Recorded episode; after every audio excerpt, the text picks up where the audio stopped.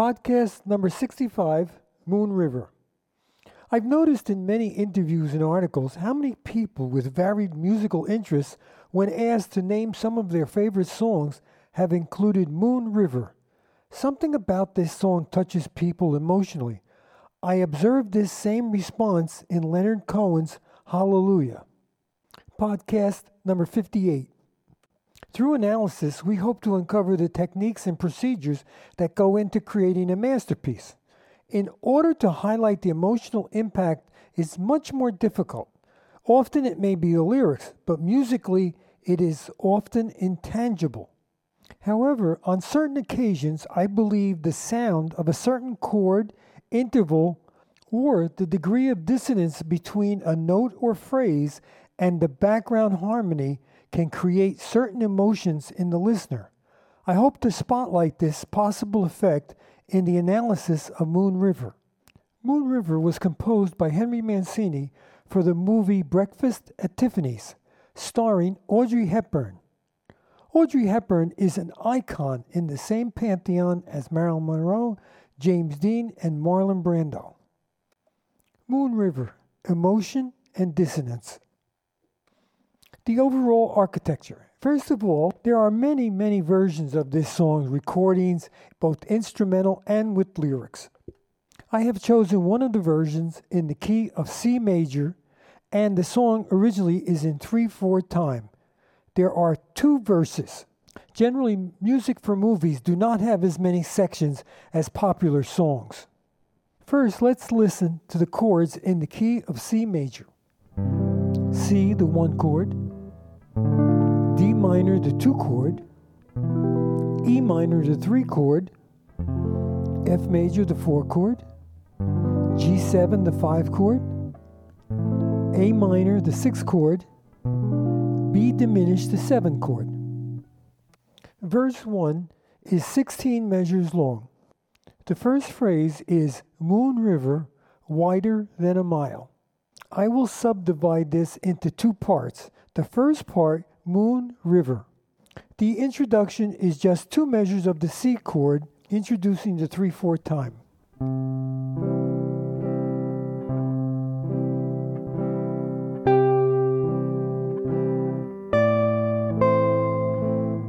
For the lyric moon, we have the note G, the fifth of the C chord.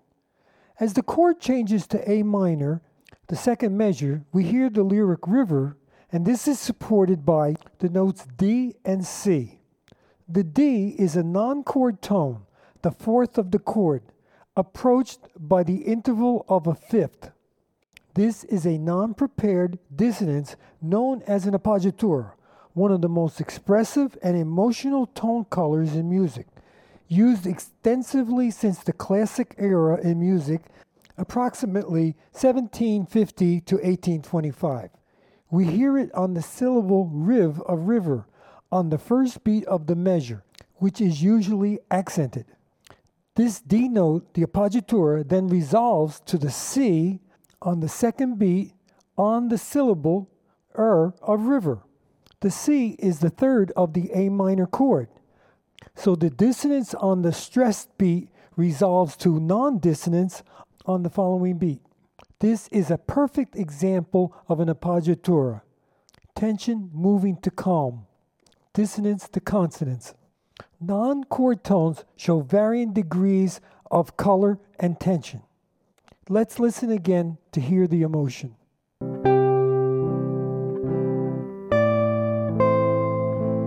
This concept is very important because throughout the song, the use of appoggiaturas will be a defining element in the song's overall color.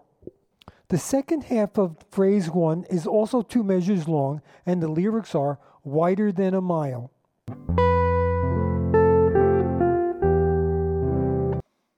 As the next chord enters the F chord, the four chord, another appoggiatura, the note B, the fourth of the F chord, is now heard for the syllable wide, again on the first beat of the measure, with a dotted quarter note. It then resolves to the note A on er of wider. So previously we heard an A minor chord with the fourth resolving to the third. Now we have an F chord same procedure. The fourth, the appoggiatura, moves down to the third. The melody moves downward now through the C scale to a resting point on G, the chord tone of the C chord on the lyric mile. Chord tones are usually resting points and calm, where non chord tones are restless and seek resolution. Let's listen one more time to that subphrase. Now we have the second phrase, four measures of the first verse. The lyrics are I'm crossing you in style someday.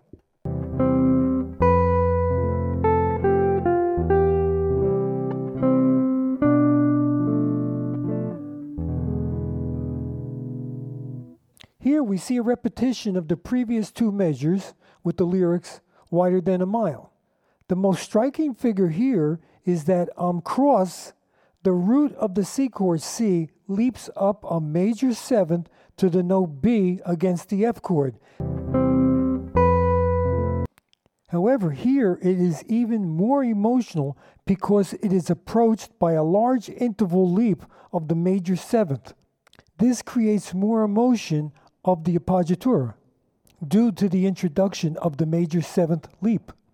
As I have often said, I do not want to break any copyright laws, so please listen to an original recording, either one with lyrics or an instrumental version. The Andy Williams version was very, very popular. I would like to give another example of an appoggiatura approached by a leap. In the middle of the theme song from the movie Titanic, we hear the emotional high point as an octave leap from G to G in the key of C from a chord tone from the lower G to the high G, which is a non chord tone, the second against the F chord, an appoggiatura, as it is stressed on the first beat, then resolves downward to the F note, the root of the F chord. This is a perfect example of a dissonance resolving to a consonance. The emotional impact is unmistakable. I will play that now.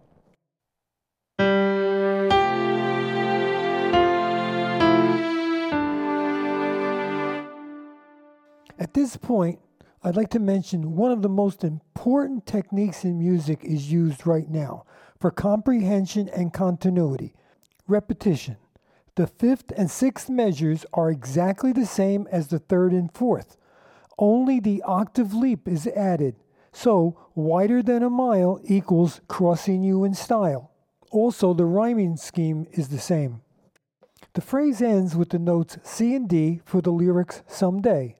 For the lyric sum, the note C is the root of the C chord, moving to the note D for day. This is the third of the B half diminished chord, the seventh chord in the key of C.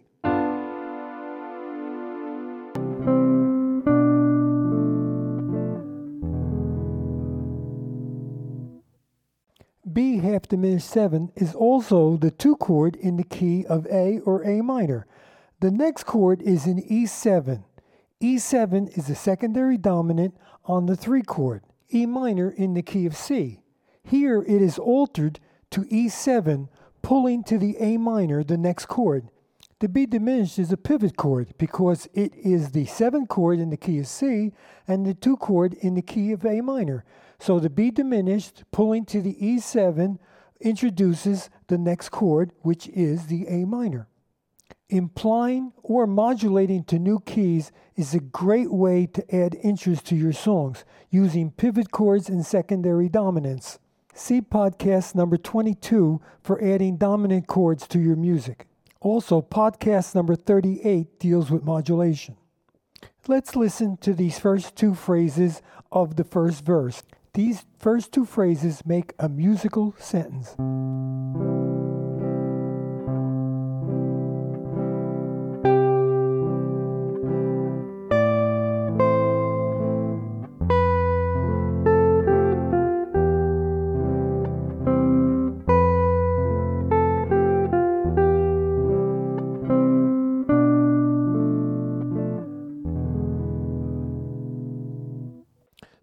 Phrase of the first verse, the lyrics are, Old dream maker, you heartbreaker, when ev, first part of ever. The chord progression is very interesting, supporting a melody of mostly chord tones. Let's listen to those four measures.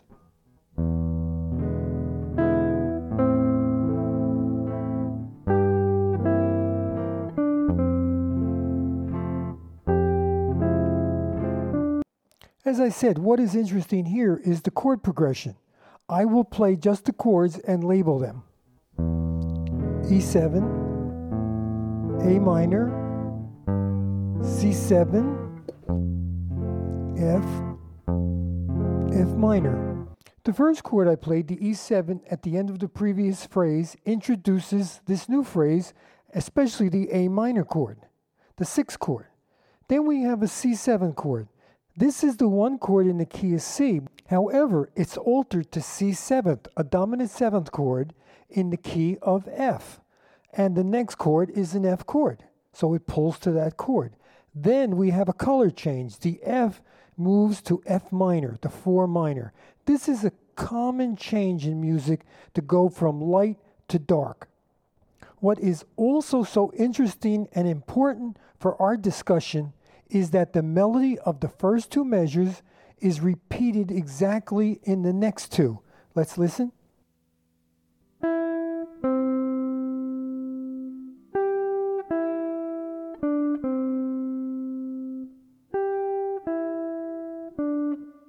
This technique we heard in the first phrase of the song, where two measures were repeated exactly. What is important here is the first time we hear it, it's A minor and C seventh. And against the A minor, the note is a C, the third. Against the C seventh is G and E, the fifth and the third, and then a D, a passing tone. They support the lyrics dream, maker, you. Mostly chord tones with one passing tone is very calm then. When it is repeated exactly in the next two measures, the chords change, and so do the color of the notes. As the chord changes to F, we have C for the lyric heart, which is the fifth of the chord. That's still a chord tone, but the next measure is the important one. Against the F minor, we have a G and an E, followed by the note D. The G creates a minor ninth on the word break. The E is a major seventh against a minor chord. So that would be a minor major seventh chord, and the D is the sixth. I will play those three notes against the F minor chord right now so you can hear the darkness of that sound.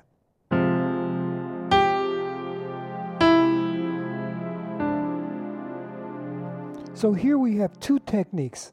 The chord changes from light to dark, and the notes against that darker chord are non chord tones, making it even darker, supporting the lyric Heartbreaker. And of course, repetition in the middle of a phrase.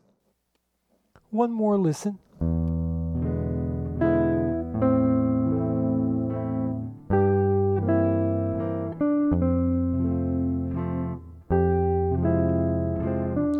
The end of the first verse, the fourth phrase, the lyrics are, Wherever you're going, I'm going your way. This last phrase is most interesting in that harmonically it moves through three keys. Let's listen.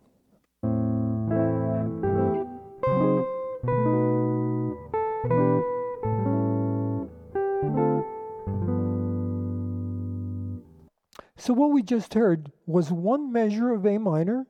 Then the next measure we have F sharp minor seventh to B7, that would be 2 5 in the key of E minor. Then in the next measure, we have E minor 7 to A7, 2 5 in the key of D minor or D major. And then we have a D minor 7 to G9, 2 5 back in the key of C. And the melody is mostly chord tones. So, what Henry Mancini has done here is he has one measure in the key of C, the A minor. Then he moves in a cycle through the different keys to get back to a C chord, which starts the second verse. This is known as a turnaround. 251 is the main progression in the art of jazz. If you ever get a chance and listen to the genius of Charlie Parker, you will see in some of his songs at incredible tempos, he moves through so many keys in 251 it's astounding. Now for the second verse. Verse 2. The second verse is essentially the same as the first verse, with some variations. It is 22 measures long as opposed to the original 16. It is divided into four sections. Section 1 is a repeat of the first eight measures.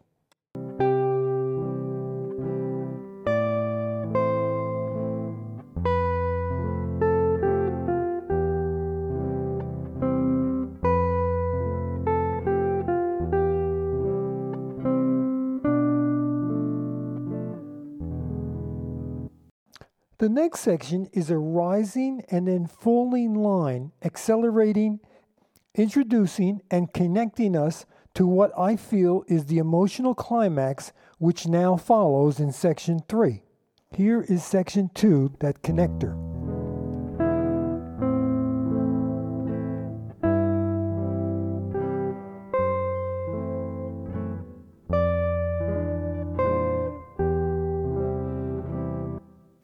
Now is section 3.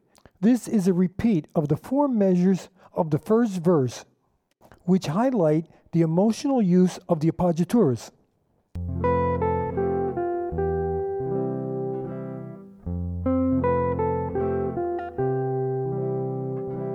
Section 4. This is the closing sentence, at which point we hear the title in the lyrics Moon River and Me. The rhythm subsides with the use of chord tones against the C, A minor, D minor 7, G7, C progression, the typical 1 6 2 5 1 cadence, perfect for an ending. This is a release of the tension and emotion of the previous sentence, which contained the lyrics Waiting round the bend, my huckleberry friend. Now we hear the final phrase.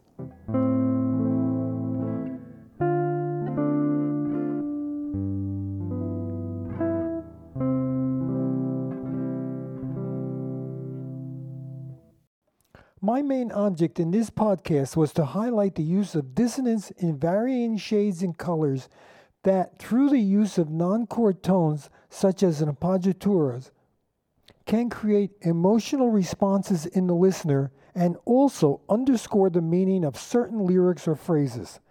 If I may, the best advice I can offer any songwriter is to learn to play chords and progressions on both the keyboard and the guitar.